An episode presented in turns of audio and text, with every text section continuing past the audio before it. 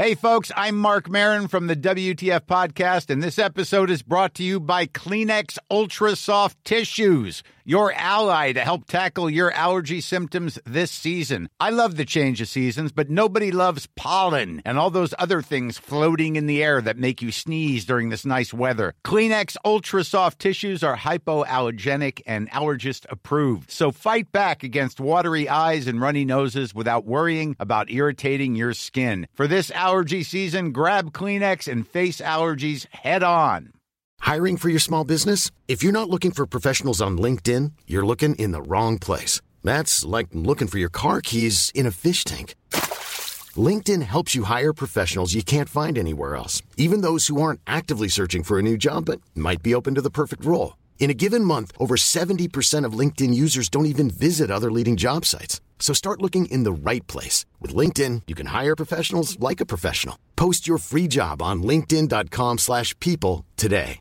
Hey, Dave. Yeah, Randy. Since we founded Bombas, we've always said our socks, underwear, and T-shirts are super soft. Any new ideas? Maybe sublimely soft. Or disgustingly cozy. Wait, what? I got it. Bombas. Absurdly comfortable essentials for yourself And for those facing homelessness. because one purchased equals one donated. Wow, did we just write an ad? Yes. Bombas. Big comfort for everyone. Go to bombas.com slash ACAST and use code ACAST for 20% off your first purchase.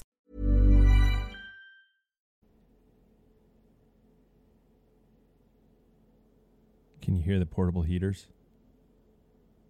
Yeah. Spring. Not in the studio, though. Hey, this is what we call in the business a pre roll. So before I even start the podcast, I'm going to thank my friends before I, you know, I forget later on and completely pull a non professional type of a trick. this podcast, once again, brought to you by our friends at Goodr. Goodr eyewear, Goodr sportswear, Goodr style and shades for a really, really tight budget. Go check them out at goodr.com. Everything you could think of old retro styles, new styles, all in the 25 to $35 range for a pair of glasses. You could actually act like a pro in the tour and throw off a pair of glasses and not really necessarily cry it about it when you finish the race. You know, it's like throwing off a water bottle, something like that. It's like going, wow, that was that was 10 bucks.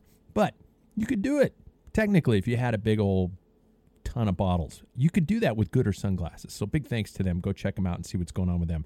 Speaking of water bottles, I'm looking across the table at our other friends at Skratch Labs. Skratchlabs.com. They have given, well, they haven't given, I bought water bottles from them. Actually, pretty good prices for those. I think about six, seven bucks or something like that. Not too terribly bad. You can check out all the stuff they have there. Get some recipes. They've got a waffle recipe, you guys, that I haven't personally tried yet, and I'm going to now because I'm stuck in my house and screw the diet. But it's actually really good stuff. They have rice uh, bars you can make for for your long solo rides when you're out there by yourself. May I recommend the apple, little spice cinnamon kind of a taste on it. I'm telling you, it's good. So big thanks to Skratch and to Goodr. We're recording.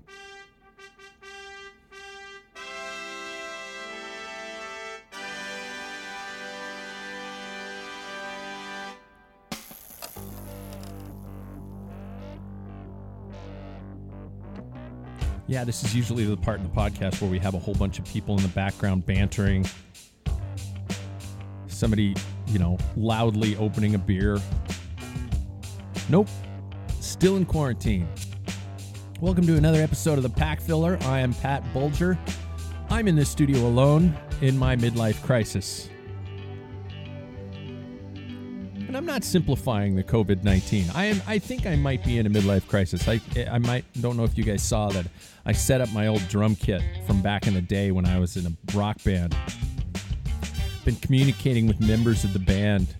We're thinking about you know doing some online sharing of songs and reliving the glory days. oh God, it's so formulaic. Boy, I hope you're holding up. I hope you're uh, finding ways to, to get outside or to at least uh, stay fit and stay active and, and keep up to keep mentally up. That's what we're trying to do, right? That's our goal here. Personally, I tried out a uh, a Zwift race for the first time in a long time yesterday. I'm actually it wasn't bad. I gotta say, it was it was one of the old. I think we used to call them Australian handicaps, where you'd have. No, that's not offensive. Um, you would have different groups go off at different times depending upon their abilities. Okay, so you've got the the A's, the B's, the C's, and the D's. The A's go off last and try and basically catch everyone in the D groups, and it's it's just a massive sprint more or less. And I think that's what it feels like Zwift races are to me. I I just basically set a pace that I could maybe maintain, almost like a time trial, and just held on for dear God life. Is a 20 some mile race, pretty flat.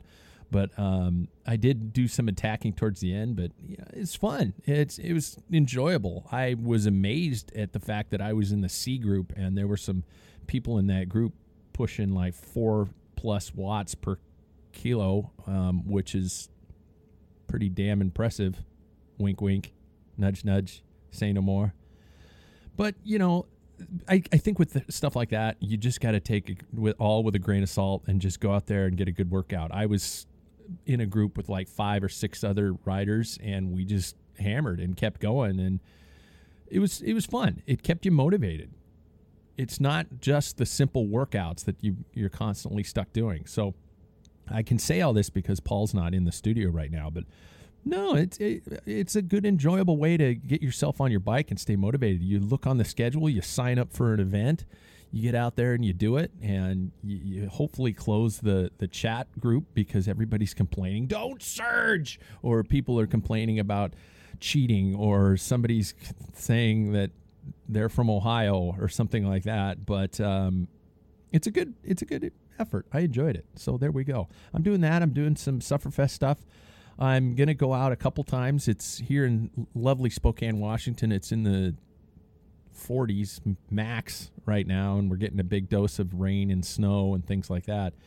I, I blame that on CP because we were on a ride, our last quote group ride unquote, with a whopping three riders before our governor told us not to do that anymore. Last time we were on a ride, it was a beautiful sunny day, probably pushing 60 degrees, and he said, "Boy, I thought the end of the world would be cloudy and depressing." And four days later, the weather's cloudy and depressing, and we're stuck in our houses. So um, I can give you CP's email if you want to blame him for something like that. There we go. Today's episode is an enjoyable one. If you've been watching or have heard of the Tour de Quarantine, you might know what is going on with. And I, I thought it was actually a great idea, and it's enjoyable and it's funny. And it's a great tongue in cheek way for us to get through the fact that we don't have any bike races to watch. Brad Sohner, you probably recognize his voice as soon as he comes on. It's it's, it's just liquid gold, it, it, liquid velvet. His voice is, and it's um, it's so much fun to talk to him and, and get hear about his ideas of the tour de quarantine, and also to hear what it's like to be on the job doing that TV commentary and all the kind of pull back the curtain a little bit, you know, and see what's going on with all that. And here we might think it's all glitz and glamour and how much work it actually takes to do all the things that he does for his his job. And for those of you who are always online complaining about commentary, or for those of you chiming in about my stammering and, and podcast style of speaking, okay, go for it. But you got to understand it takes a little bit more than just turning on a mic and making magic happen. And that's what I thought was really cool. So without further ado, let's listen in to Brad Sohner on the Pack Filler.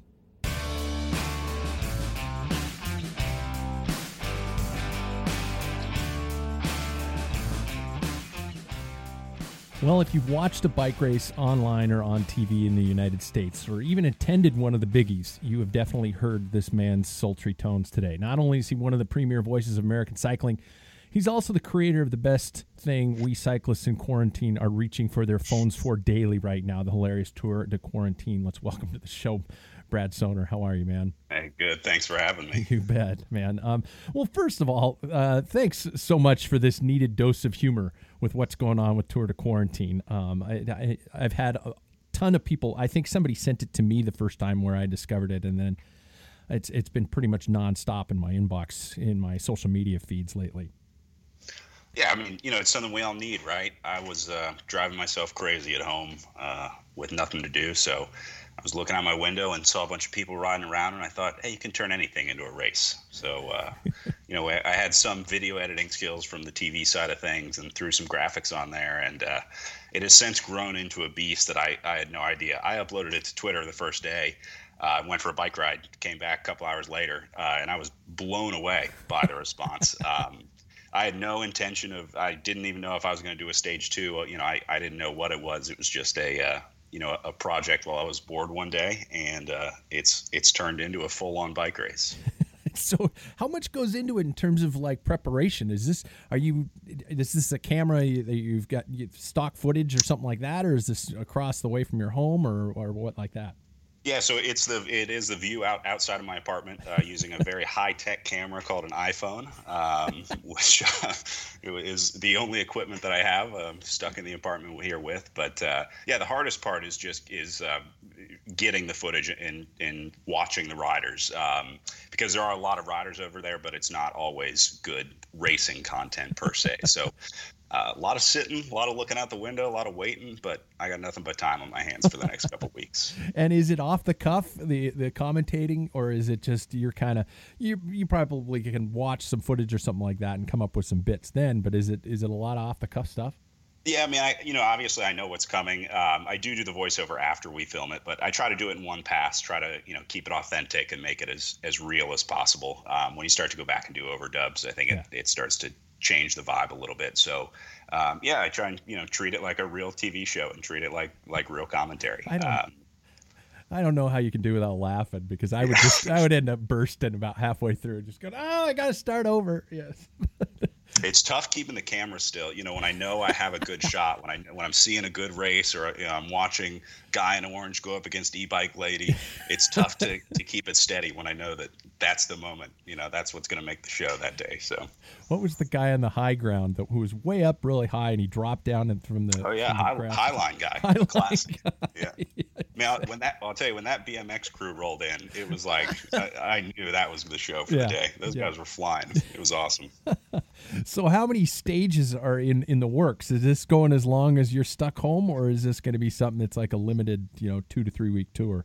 Yeah, you know that's uh, still TBD, I guess. Um, we'll uh, we'll see how things go after a seven or a ten day stage race, and then see if it uh, if it turns into a grand tour. Um, I've had, had, some some brands reach out about trying to get involved, so that may uh, that may help extend it um, a little longer. But uh, yeah, it's pretty much the only game in town right now, so it's pretty easy to dominate in, in the space right now.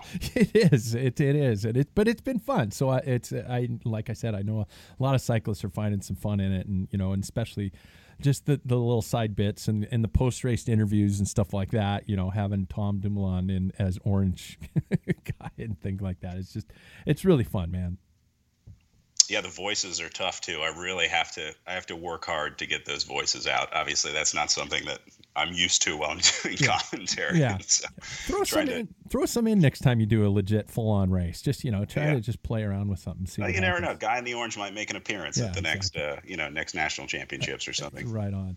Hey, so uh, you know, on a on a little bit of a of a gear shift here, or a, a shift in directions here, with races being p- postponed or even canceled and things like that. So, um, what are your thoughts in terms of what's going on with pro cycling right now and the status of of the longevity of this and the longevity of the sport as a whole? Yeah, I mean, it's obviously unlike anything we've ever dealt with before. Um, you know, we've had canceled races, we've had uh, races that get postponed, but to have what could very well be an entire season, yeah. um, you know, go away is uh, something that I think we're still realizing the gravity of. Um, and I think more people are realizing that that I, I, think that's a real possibility that we might not be racing bikes until you know July, August, September, October.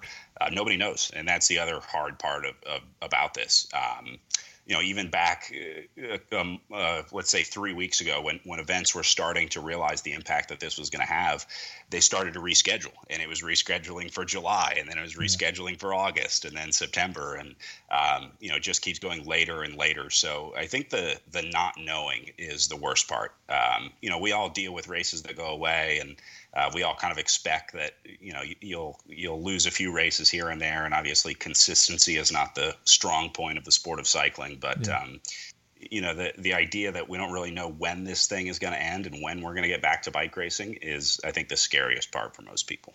And with the sport so dependent upon sponsorships and, and exposure of those sponsorships through teams, through events, through uh, broadcasts that you guys are involved with, and things like that, um, what kind of long lasting changes do you foresee upon the horizon? Trying to obviously trying to keep an optimistic tone about some of this, but this is this is some scary stuff.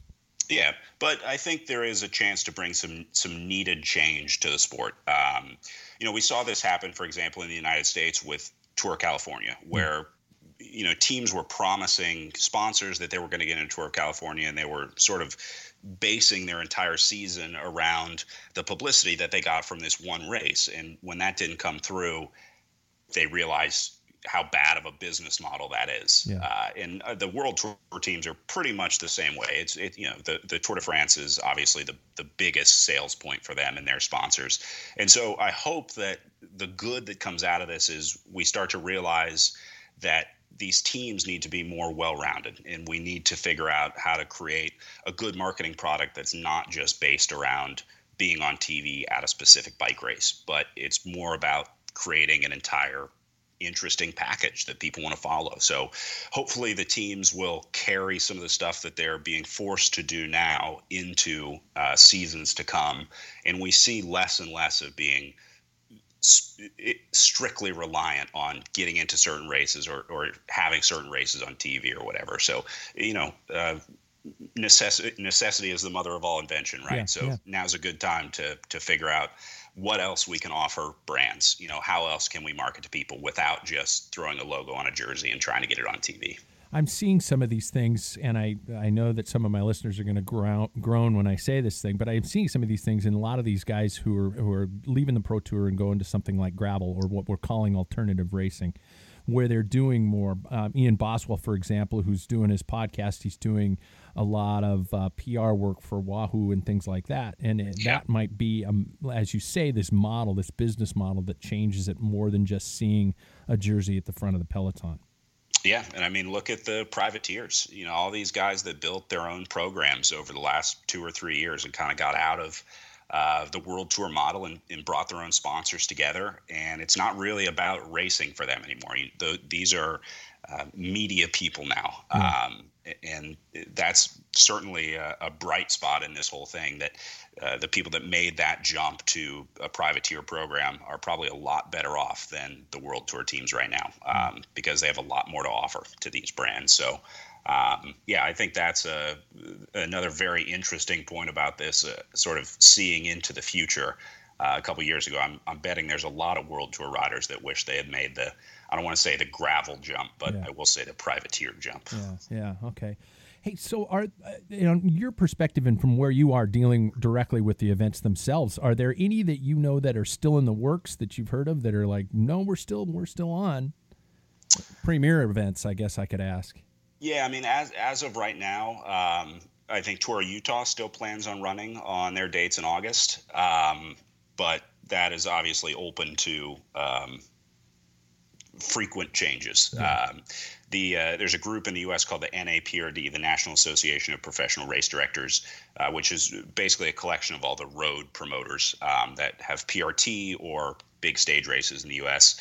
Uh, and I've been on a couple of their calls. They hold a weekly call. Um, and it's just cautious optimism. You know, yeah. uh, the date sort of keeps getting pushed back. Uh, you know, a week here, a week there. Um, and it's basically just meeting every week and assessing the situation and figuring out if uh, you know if that date needs to be pushed back even further. Um, so uh, you know there there are some events in August that I think still have the hope that they'll uh, go on and that uh, they'll be able to race in August, but. Uh, with every passing day of this thing, it it uh, seems to become less realistic that we may be racing in that time. Oh man. Okay.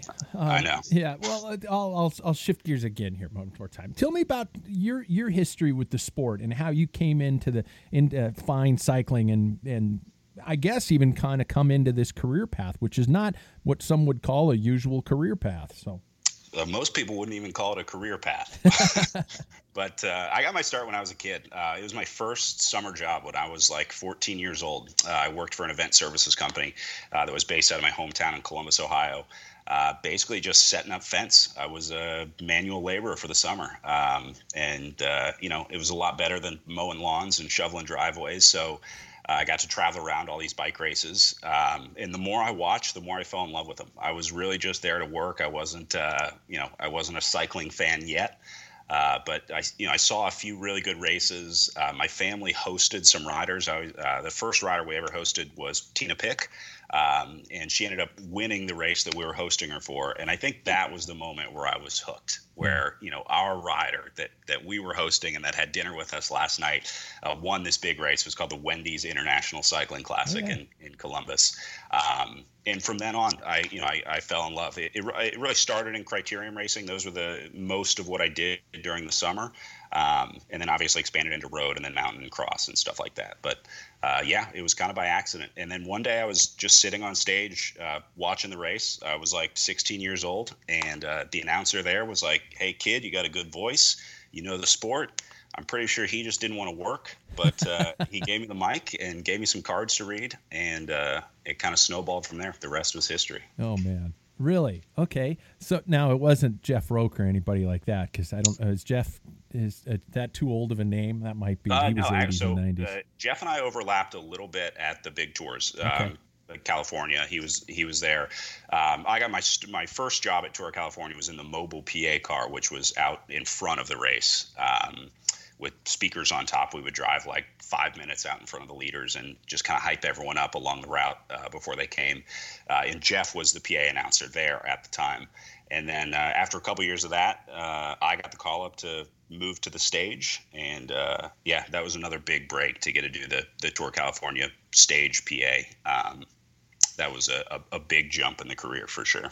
and then and then the shift into the broadcasting booth with with TV and online and things like that that was an uh, was that just a logical progression or was it something you know how different are the two I I also do live event announcing and I know that's a completely different feel Yeah, sig- yeah, significantly different for sure. Um, and actually, I started in the broadcast side of things, uh, really thinking I wanted to work behind the scenes. I never really saw myself as uh, an on-air commentator. I was more interested in how these races were made and uh, the technology behind them and how we shoot them and the graphics and, and all that stuff because that was what I thought really made bike racing interesting or where I could have the biggest impact on racing.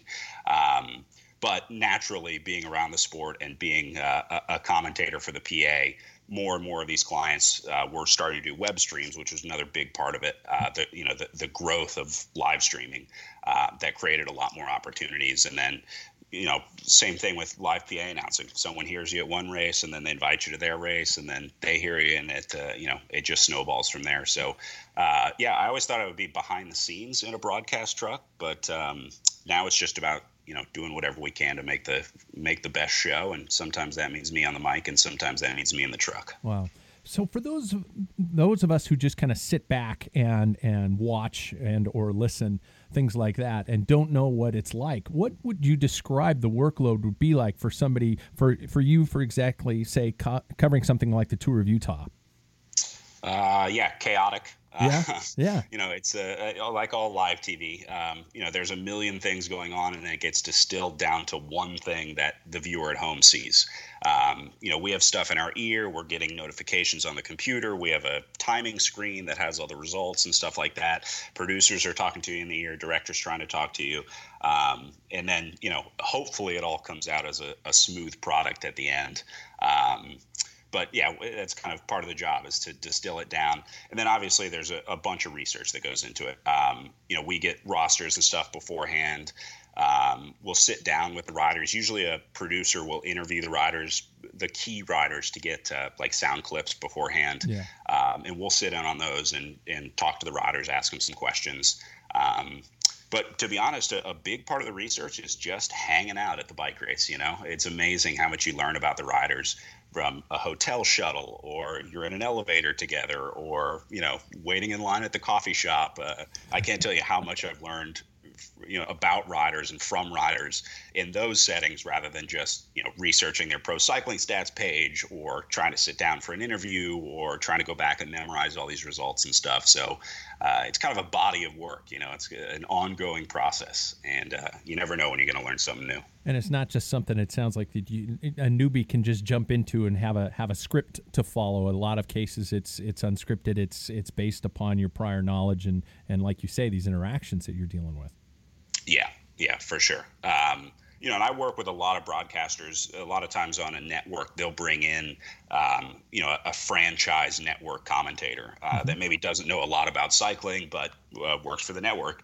Um, and you, you really realize how specific cycling is as a sport and how many of these little nuances there are and, and little things that uh, you kind of take for granted as someone that, that knows cycling. Um, you know, you, you go back and see the questions that the new fans are asking, um, and it's stuff that we haven't thought about for years. You know, uh, are there pads in their shorts? Uh, you know, why do they shave their legs? That oh, kind of God, stuff. Yeah. Um, and so, you know, it's also a good kind of opportunity to sort of step back and um, deliver a show to non-cycling fans, which I think is something that we really miss in cycling coverage, and, and part of why um, it, it's sort of had this failure to launch because we talk to cyclists. Uh, and if we just talk to cyclists, we're only going to have cyclists listening to these shows. Um, and so, you know, a lot of times on TV, and I, I get some, maybe some fair criticism for it, but I really try to I don't want to say dumb it down, but make it as simple and easy to understand as possible so that if there is a new viewer out there, uh, they get hooked and they see the sport for the first time and really understand what's going on. Because the 100 guys racing in spandex is not very interesting, but watching 100 guys in a a pro cycling race with tactics and teamwork and stuff, that's where the real beauty of the sport comes in. So, uh, you know, uh, trying to, to dumb it down and make it easy to understand because cycling fans know about as much as me about cycling. You know, there's not much that I can teach you guys about uh, riders or tactics or whatever. You guys know what's going on. Yeah. Uh, and my job is to, you know, just help identify stuff. But I think the the biggest place that commentators can help is with new cycling fans because, um, you know, for the most part, we don't really have any special inside information that the viewer at home has. You know, we're seeing pretty much the same thing that you guys are seeing on the screen. It's not like we have uh, a bunch of different screens that we're seeing. We sometimes we'll have a quad split screen, but um, for the most part, we're seeing the program feed, yeah. and so we see what you see. Um, if you thought the only way to get a more defined jawline with natural-looking results was through surgery, think again. Juvederm Volux XC is a non-surgical injectable gel filler that improves moderate to severe loss of jawline definition and can help you achieve natural-looking results with little downtime. Even better, this improved definition lasts up to one year with optimal treatment. No maintenance required. Improve jawline definition for a smooth, sculpted look with Juvederm Volux XC. For important safety information and to find a licensed specialist, visit juvederm.com. That's J U V E D E R M.com. Not for people with severe allergic reactions, allergies to lidocaine, or the proteins used in Juvederm. Common side effects include injection site redness, swelling, pain, tenderness, firmness, lumps, bumps, bruising, discoloration, or itching. There's a risk of unintentional injection into a blood vessel, which can cause vision abnormalities, blindness, stroke, temporary scabs, or scarring. Talk to a licensed specialist specialist to find out if it's right for you. Hiring for your small business? If you're not looking for professionals on LinkedIn, you're looking in the wrong place. That's like looking for your car keys in a fish tank. LinkedIn helps you hire professionals you can't find anywhere else, even those who aren't actively searching for a new job but might be open to the perfect role. In a given month, over 70% of LinkedIn users don't even visit other leading job sites. So start looking in the right place. With LinkedIn, you can hire professionals like a professional. Post your free job on linkedin.com slash people today. And we're, we're calling it as we see it. And having to fill the extended amount of time that these broadcasts take take place over. You know, I'll watch a specific stage in Tour Utah or something like that, and let's say it's a three four hour coverage that you guys are doing. For those out there complaining and and giving you guys crap about it, you you try and sit there in front of a mic for four hours and make it interesting. that might be the hardest part of the Oh, job. yeah. Is uh, the the long days. Uh, there's nothing in this world that I loathe more than individual time trials. It is uh, just as a commentator, it is almost impossible to try to make those things exciting. Um, but you know, you just kind of slog through, and if the riders have to do it, we can do it. And I always think, you know, at least I'm not out there riding. At least I don't have to uh, do the watts that these guys are doing. I can do it from a comfortable commentary booth with a cold drink. Yeah. Okay. So how about some of these these post race interviews and things like that? And uh, of the of the many that you've completed over the years, are there some that stick out in your mind that have been some of the best in terms of an athlete? You know, really giving you something something good to work with. I you know I keep thinking of Peter Sagan and his his comedic tendencies or things like Yeah. that. Yeah, I mean, especially at uh, like Tour California, Tour Utah, when I do the the stage, like when we have sign in in the morning, um, there's a lot of really good just banter that comes out of that. The riders are still relaxed in the morning. You know, they're they're not stressed. They just woke up, had breakfast. They're caffeinated. They got coffee in them. So uh, I think signing in the morning is the the best time to get those riders. Um, maybe the interview that stands out most for me was the first time I ever did Tour California. It was uh, the year that they canceled the stage at Tahoe because it was snowing. Um, and this was my first time on stage at, at California, um, and actually split us up with the guy that I was working with, uh, Dave Towle, had to go to the finish because there was only one way down the mountain, and so one of us had to be at the start and one of us had to be at the finish because there was no way to get from the start to the finish ahead of the riders. Um, and so I was on stage by myself, scared out of my pants, no idea what to do. Um, and then we have this delay for snow, and they're like, "Yeah, just fill the gap, you know, just do whatever, talk to some people." And I'm like, you know, surrounded by my heroes, these world tour riders, and trying to build up the courage to interview them. And so, um, Bernie Eisel was uh, leaning against the stage, just waiting, uh, you know, waiting for the the call to be made as to whether the race was going to happen or not. So I thought I'd interview him. I just knelt down and, a you know, very casual, uh, conversational. You know, hey Bernie, how you feeling? What do you think about today? Uh, you ready to ride in the cold? Um, and uh, needless to say, he was not ready to ride in the cold, and he made it very well known over the PA that he was not uh, not happy with the organizers of the race. There were a few choice words in there, and uh, I had to make a very quick decision as to whether or not it was okay to cut Bernie Eisel off and take the mic away from him. Um, and in the end, I just kind of let him talk for a while, and he he wrapped it up himself. But um, yeah, that was my uh, technically my first interview, my first world tour interview at Tour California, and uh, it was Bernie Eisel giving very honest feelings about uh, racing in the snow. Oh man, and and you know to be able to come up with stuff like that on the cuff again, that's another thing that I keep referring back to is to to when somebody looks at you and says just says Phil, the average person's brain would go into panic mode and no creative thought would enter at all. But you guys can't do that. You have to figure out some way to keep the conversation going. Yeah, whether it's with you know other riders or your partner, or a lot of times just with yourself, you know, um, just trying to talk about uh, about whatever. Um, but I think it's also okay uh, to be quiet every once in a while. You know, I'm not, uh, especially on a broadcast, I'm not afraid of silence. I'm not afraid to let the pictures do a little bit of talking. You know, listen to the helicopter, listen to the motos, try and listen to the riders talking. Um, I don't think we necessarily need to talk the entire time, but Yeah. uh, there's definitely a point where you're like, okay, this is getting awkward. I need to say something, um, whether I have something to say or not. And so that's when you start making observations about, you know, the weather or the road or the rider's Yeah. bike or whatever.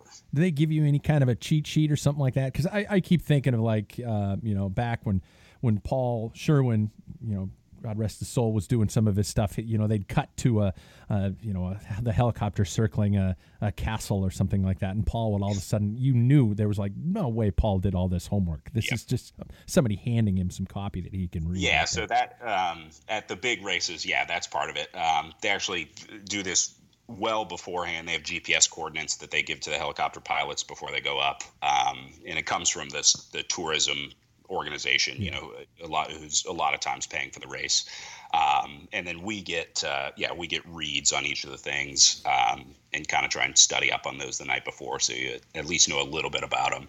Um, and then every once in a while, a producer will get in your ear and uh, you know offer something up. Uh, hey, we found this clip, or let's look at this person's social media, or just an interesting fact that they found or saw or read or something. So we do get a little bit of help. It's not uh, it's not like we're completely on our own, Yeah. but um, I would say 95% of the time you're pretty much just hearing my unfiltered thoughts.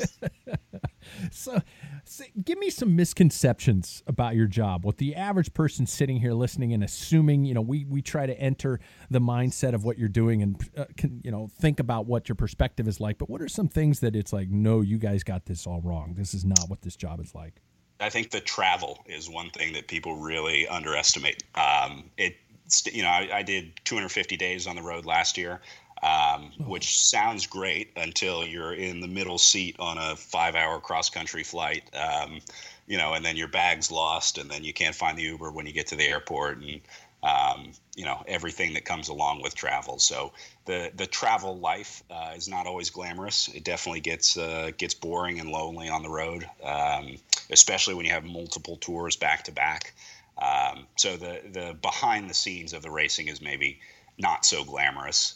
Um, and then I think where we commentate from surprises people a lot of times too. They think we're in a, you know, some plush commentary booth, but most of the time we're in like a tent in a parking lot with a fold-up table. You know, if we're not on camera and it's just audio commentary um, for for the TV or web streams, um, you know, we, we don't re- we don't exactly have a palace to commentate from. They're not all perfectly air conditioned studios that you walk into and oh, come on.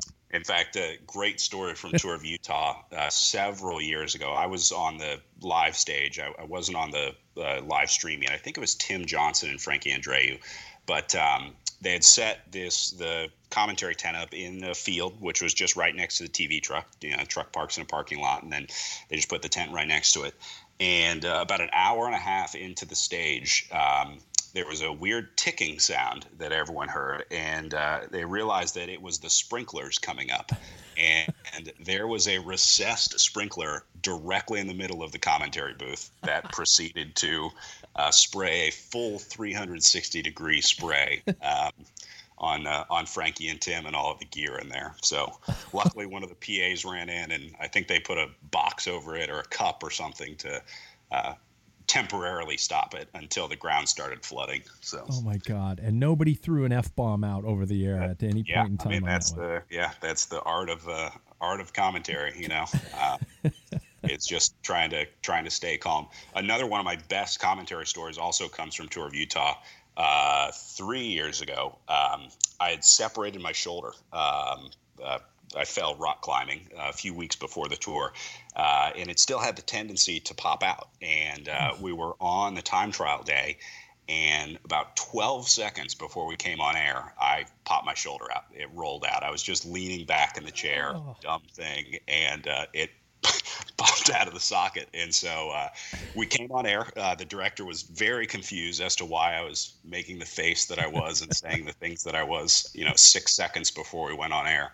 Um, but we basically came, welcomed everyone, and then went straight to a commercial break so that I could uh, run to the ambulance and uh, have them reset my shoulder. Um, but I got back on the back on headset before break was done, and uh, we finished the show. Oh my God! Oh, that's the.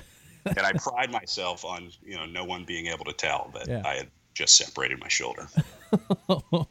okay, that's those are nice. Hey, um, you know, and this is something that I tend to ask a lot of people involved in the sport, and especially the higher levels of the sport. We're seeing, um, and this this is kind of a question that doesn't really include our current state of things with COVID nineteen, um, but the sport itself seems to be in a I'm not I'm not I don't want to call it a slump, but we're we're seeing the decline of some races. We're seeing that, uh, um, especially on a regional and, and local basis, um, some races really and events t- trying starting to suffer. But we are seeing growth in other areas. Mountain biking continues to do fine, and of course, gravel seems to be you know absolutely losing its mind. Um, what do you think in terms of spe- specifically for road cycling that is needed within the sport to build it back up to some of those, you know, early 2000s numbers and, and that type of enthusiasm? Yeah, I mean, I think the biggest thing is being realistic about what these teams and races are. Um, like we talked about earlier with with Yeah. Tour California, you know, as much as I love Tour California, as awesome as Tour California was for American cycling fans, because we got to see the World Tour guys come to the U.S. once a year, um, it was pretty detrimental to the teams in the United States because Tour California became the end all be all. That became the goal for all these teams. And ultimately, that led to a lot of teams' downfall because they didn't get into the races that they had hoped that they would or that they had sold their sponsors on getting into. Um, and so races like that going away and sort of shifting the model towards, you know, quality um, branding as opposed to just trying to get on TV at this rate at these races, I think is actually a good thing. Um, you know, we, we kind of hit a critical mass there for a while with high end uh, road racing. Um, and now we can kind of take a step back and look at it. I always compare it to like if you want to compare it to music, you know, Europe is the symphony, but America is rock and roll, and that'll that'll never go away. And we need to look at cycling through our lens, um, th- through the American lens, um, and and um, deliver the content that is interesting to Americans because it, we just don't have the European cycling culture here, and uh, I don't think that it's really the right thing for American cycling to try to just replicate that here. Um, and so I think we, we kind of have a reset right now where we can look back and figure out what is good about American cycling, what is American cycling, uh, and then start to build on that, uh, which means going back to grassroots racing and then you know figuring out from there how we grow that and turn that into a marketable product uh, for professionals at, at the higher level. But I certainly don't think it's five six hour road races. Um, you know, trying to emulate the Tour de France, trying to have a 21 day stage race in, you know, uh, in the United States is is just not what America is about. Um, and so we're going to find our our thing, uh, you know, just like we did with gravel. Uh, not that America invented gravel, but we certainly popularized it over the last couple of years. Uh, we've sort of, you know, I think American cyclists have sort of adopted it as their thing. Uh, and there's obviously gravel racing and stuff going on in Europe, but it's uh, incredibly prominent here in the U.S. And a lot of people are, uh, I think, leaving road racing to go to uh, more inviting, uh, more fun, and less stressful disciplines like gravel. Um, because w- when we try to just mimic Europe, it becomes um, too stressful for a lot of people, and it's just not fun, and we lose sight of of what's cool uh, about bike racing. And for most Americans, it's you know hanging out with your friends and drinking beer and you know going fast every once in a while, but not counting calories and uh, eating cheese on the side of a mountain and you know camping in your van for four days to watch them come up a, a big climb.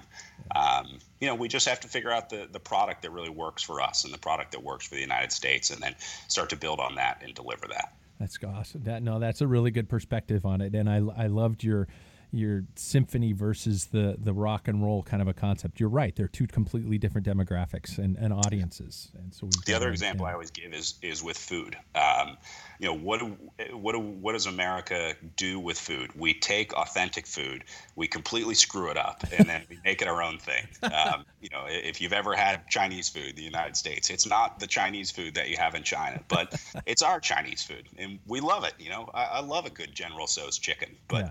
You're not going to find General Tso's chicken in China. Um, and so, you know, we just need to if, pizza. You know, we we took Italian pizza and what do we do? Stuff the crust, put pineapple on it. You know, whatever Americans have done to pizza, but we made it our thing, uh, and that's what we need to do with bike racing. We need to take import it from Europe, make it our own, and then create something that really is great and unique. Right on, right on. So, 250 some odd days a, a year. What's your cycling life like? You know, I ride as much as I can. Most of it is uh, commuting, uh, you know, going to the grocery. Um, I live in Pittsburgh, Pennsylvania, uh, without a car. Um, one of the, the few cities in America where I think you can uh, live a decent life without a car. Um, I lived in New York for a while and really got used to uh, the life of just not having to deal with a car, you know, not having to get in and uh, drive to the grocery and deal with parking and all this stuff. So uh, when I was ready to leave New York, I really fell in love with the idea of, uh, of not living with a car. And so, um, uh, you know, I, I try to get a lot of riding in that way. And then road riding, you know, if I have a day free, I'll go out and try and do 50 or 60 miles. Um, Uh, and I've also gotten into some bike packing recently too uh, Okay. with uh, with my buddies. So um, my two childhood friends who uh, for years told me cycling was dumb and I looked ridiculous in my spandex kit and shaving my legs and stuff uh, have both now become cyclists. Yeah. Um, and so you know I, I was right all along, and I love to ride with them and rub it in their face that they've been missing out on this for years. And uh, you know I told them in eighth grade that we should have been should have been riding bikes, but.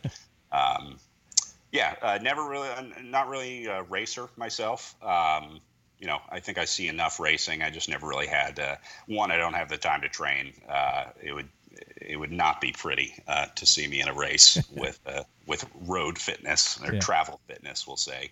Um, so yeah, it's just you know I, the bike to me is a one is a tool and two is a you know a place to have fun and uh, kind of get away for a few hours. But uh, not a lot of competitive riding in my world. Uh, I think I'm I'm kind of competitive cycling out when I get home. I can imagine. Yeah, exactly. So, how many bikes and which and which one or ones are your favorite? Let's see. I got uh, five in the stable right now. Uh, my favorite bike at the moment is don't tell anyone, but my girlfriend's e-bike. Um, I bought I bought her a bike so we could ride together, and uh, this thing is just fun as all get out. I mean, uh, I, you know, I, I knew e-bikes were cool, but uh, you know, the first time I got on one, I really rode one. It was uh, it was a life changing experience. They are they're just fun. Uh, so I yeah, it, every once in a while I'll sneak out of the house with that and uh, you know take it for a few laps. But um, I also have uh, my, my, I think my favorite bike in the stable is uh, the first bike I ever built when I was uh, in college. Um, I got my dad's old uh, Cannondale. I think it was a CAD 10. I have to go back and look at the thing, but um, uh, I cannibalized it and turned it into a fixie. My apologies to all uh, Cannondale purists out there. Um, but I, riding that fixie around campus and college really made me fall in love with with cycling, and so uh, that bike has a really special place for me. Um, even though it's a ridiculous looking fixie with white tires, and you know it doesn't have any brakes, but uh, at the time it served its purpose well, and so uh, and it was passed down from my dad, and so that'll always have a, a special place in my heart. You're not you're not burning any bridges here. You just happen to mention you know e-bikes and then a fixie within you Right. know like two Right. minutes of each other. So I, I, you know we'll we'll see. You know I'll probably get some people saying what the hell, but um, no, I my you know I have one of those. My my first real road bike racing road bike was a Steel Davidson built by uh, Bill Davidson over here in Seattle, and I converted that to a campus bike for my kid. And so Yeah. you know yeah, they, as long as they're still out being used, you know they. Hey, it's better than hanging up on the wall and rusting. and it, it hung in our garage for years. Yeah. And then, you know, when it was time to go to college, I asked Dad if I could take it, and uh, yeah, he said yes. It was an R600. I just remembered, uh, and it has the big fat down tube, which Oh, I absolutely love. Um, it's one of the most beautiful bikes I've ever seen. Um, I love those old '90s, like the Kleins and yeah, Cannondale is just big fat, fat aluminum tube. I called them pregnant bikes back in the Yeah. days. Yeah, exactly. So, okay, so um, if they if they aren't already, how can people follow you, and especially where can they find Tour de Quarantine, and and of course beyond that, all the other stuff that you're involved with. Yeah, I think uh, Twitter is my most active social media platform. Um, just at Brad Sohner on Twitter. Um, I'm trying to do better with the the other platforms. Uh, still yet to get a TikTok, but that's on my list. Um, one day I'll get there. Um, but yeah, I would say if you want to see uh, Tour de Quarantine stages, just follow me on Twitter or uh, on my YouTube. You can find me on YouTube. I upload them there every day. Right on. Well, man, this is. I remember uh, several years ago when they had the writer strike in Hollywood, and uh, a lot of people just started creating content just randomly to to help keep people entertained. And th- this this is a lot bigger of a deal than a writer's strike, a global pandemic. But but I know a lot of cyclists are really enjoying what you're putting together. So I'm and I'm sure you're getting that feedback. But I just wanted to voice it to you, and thanks for doing it out there, man. It's fun. Hey, I'm here to serve the people. Um, but I will say, uh, if it hadn't been for the great feedback, I don't know that there would have been a stage two or three or four. Uh, or 10 or 20 or whatever this thing becomes. So I appreciate the uh, the good feedback, but I'm just happy to you know put a smile on some people's faces in a pretty difficult time here. Yeah, and thanks for thanks for your voice. Um, you know, it's it's I, I love when you were talking about dumbing it down. And I don't necessarily, like you said, I didn't want to use dumbing it down. You're making it accessible for a lot of people. I'll sit down with people and watch bike races, and they'll be asking me all these questions. And uh, the only way we can build the sport is to teach people about it. And so don't let them give you any crap, man. You're doing a good job. Hey, thanks. I appreciate it. That's uh, that's what it's about. Getting more people interested in, and ultimately getting more people on bikes. Amen. Thanks, man. So there you have another episode of the Pack Filler. Hey, you're welcome, by the way. Two in a week. Well, one and a half in a week. We had some technical issues, and I, have heard you on on the last episode. Um, but you know, they can't all be home runs, right? Right? Give it a listen. If you haven't listened, tell me what you think. You know, you you can pick on certain people. yeah. Speaking of which, don't hesitate to subscribe to the podcast to you can even rate our podcast. I'm, I'm a big boy. I can handle it. And uh, let us know how you're holding up how things are going any cool ideas that you'd like to pursue or you'd like to hear from us any cool individuals you'd like to hear me speak to on the podcast. I'm up for suggestions all the time because i'm stuck in here all by myself with my midlife crisis drum kit. There you go. Stay strong. Wash your damn hands don't touch anybody else. And we'll get through all this, right? Right?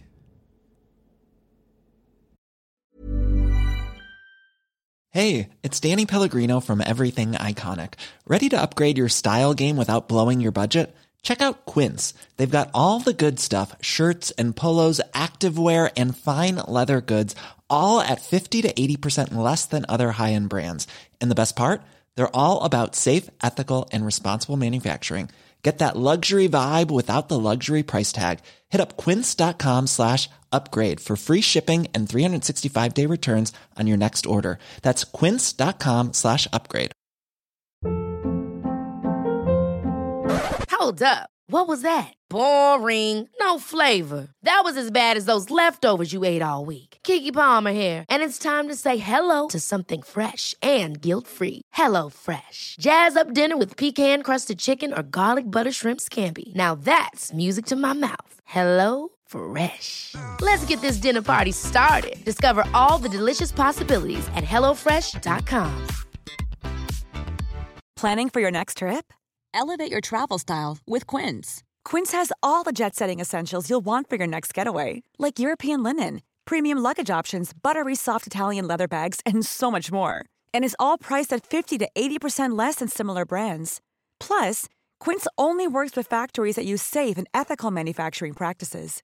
Pack your bags with high-quality essentials you'll be wearing for vacations to come with Quince. Go to quince.com/pack for free shipping and 365-day returns.